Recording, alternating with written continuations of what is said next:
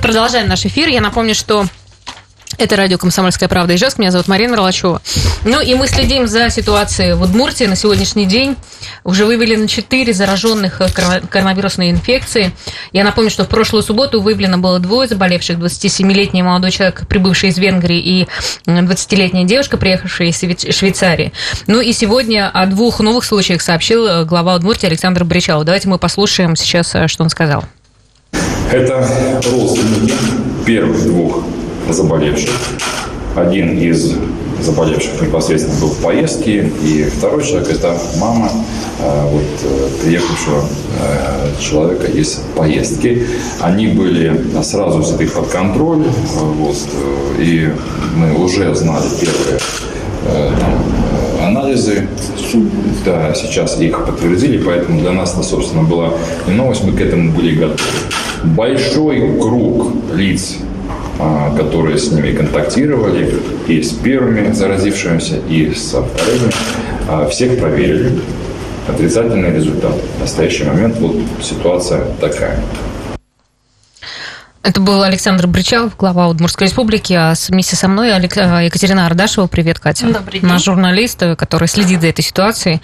Ну, то есть, если говорить про этих молодых людей, как они себя чувствуют, какой у них возраст хотя бы есть, какие-то еще данные? Но если говорить про новых заболевших, да, про новых, да. Э, там точный возраст э, не был назван, но люди это взрослые, точно. И э, по некоторым данным, все-таки это мама одного из заболевших, и второй человек это тот, кто ездил вместе с первыми заболевшими. Ну, то есть у этих людей ведь делали анализы сразу, когда обнаружили первых заразившихся. Получается, что тест дал отрицательный результат? Как я понимаю, нет, их проверяли уже как э, контактных лиц, и, естественно, анализы были сделаны чуть позже. И прежде чем объявлять о том, что действительно есть заразившийся, действительно нужно удостовериться, чтобы не поднимать панику. Поэтому действительно, как только лабораторно подтвердили анализы, тогда и объявили. Сколько сейчас человек находится под наблюдением инфекционки? А, вообще на контроле сейчас находится более 600, но не все они в инфекционке то есть большинство это э, домашняя самоизоляция. Э, в инфекционной больнице находится 30 человек, как сегодня с утра было объявлено. И это уже люди, у которых, э, собственно, есть какие-то симптомы, у которых есть подозрение на, на коронавирус, но у которых еще не готовы анализы, и утверждать, что они болеют коронавирусом, мы не можем. То есть у них есть симптомы ОРВИ, возможно, в той или иной степени выраженные, но анализы еще готовятся. Вот если говорить э, про анализы, руководитель управления Роспотребнадзора Наталья Матюшина сообщила, что анализы будут сейчас делать еще в двух лабораториях, в частной при Минздраве. А, вот где это будет делаться и смогут ли все желающие, кто захочет э, провериться, сдать их? Действительно, сейчас над э, тестами на коронавирус работают три лаборатории в Удмуртии. Это лаборатория Роспотребнадзора, она изначально работала – и она продолжает проверять, э, точнее, делать анализы у тех людей, которые либо заболели, либо э, находились в контакте, то есть где прямое подозрение или уже подтвержденный диагноз, чтобы проверять его. А э, две другие лаборатории это центр СПИД и лаборатория Медлаб Экспресс называется. Они будут брать анализы у здоровых людей, но это не те люди, которые почувствовали себя плохо и решили, ну, дай-ка я проверюсь, а это люди, у которых есть, э, э, скажем так, медицинские показания, э, то есть это люди, которые либо приехали из-за границы, либо контактировали с теми, кто приехал или кто был заражен. Просто так прийти и попросить сделать анализ даже платно в Удмуртии пока нельзя. То а, есть это, нужно... а, а вообще те, кто контактировал или приехал, это бесплатная процедура, да? Э, да, но единственное, что человек, во-первых, должен обязательно сообщить об этом, он должен сообщить в Роспотребнадзор и в Минздрав, то есть позвонить в первую очередь в поликлинику по месту жительства, сказать, что да, я приехала за границы, вот тогда-то.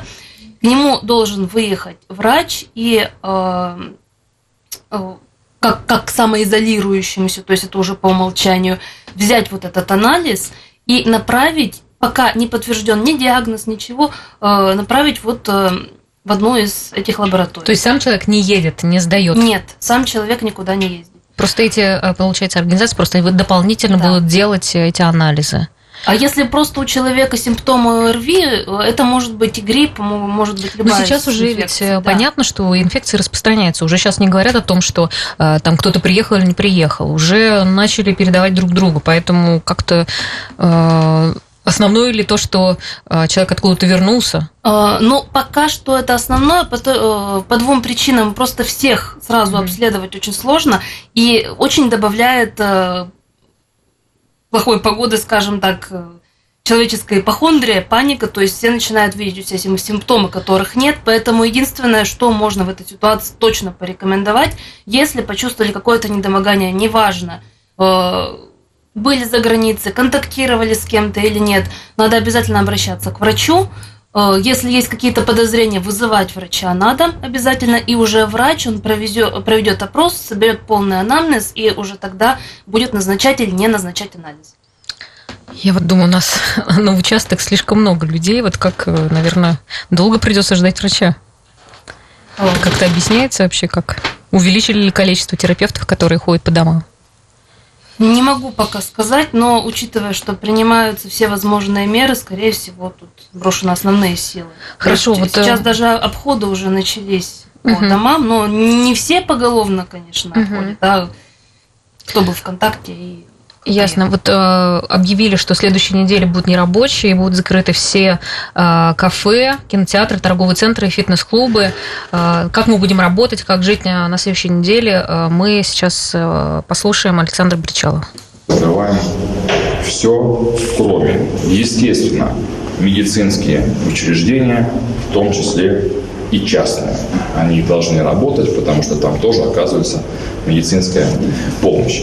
А кафе, рестораны, бары, только что я сказал, общепит закрываем, кроме дистанционной торговли. Никаких увеселительных и прочих мероприятий, спортивных, культурных и так далее масок у нас не будет. А если говорить еще про маски, а, такой важный вопрос. Почему-то все хотят да, дефицит масок. Вот. Но он есть в аптеках. То есть сейчас Удмуртия как мы уже, наверное, неоднократно упоминали, она начала производить собственные маски. Ну, по-моему, еще недостаточно. Но недостаточно около тысяч, ой, 100 тысяч. 100 тысяч экземпляров в сутки производится, но, как сказал глава республики сегодня, это, этого мало, этого едва хватает для того, чтобы обеспечить инфекционную больницу. Очень хочется обеспечить и просто поликлиники, куда в первую очередь обращаются люди, там еще ощущается нехватка. И уже только э, в последнюю очередь поставляются в аптеки. Ну, плюс еще обеспечивают общественный транспорт сейчас, все вот общественные организации, МФЦ, вот везде, где есть большой поток населения.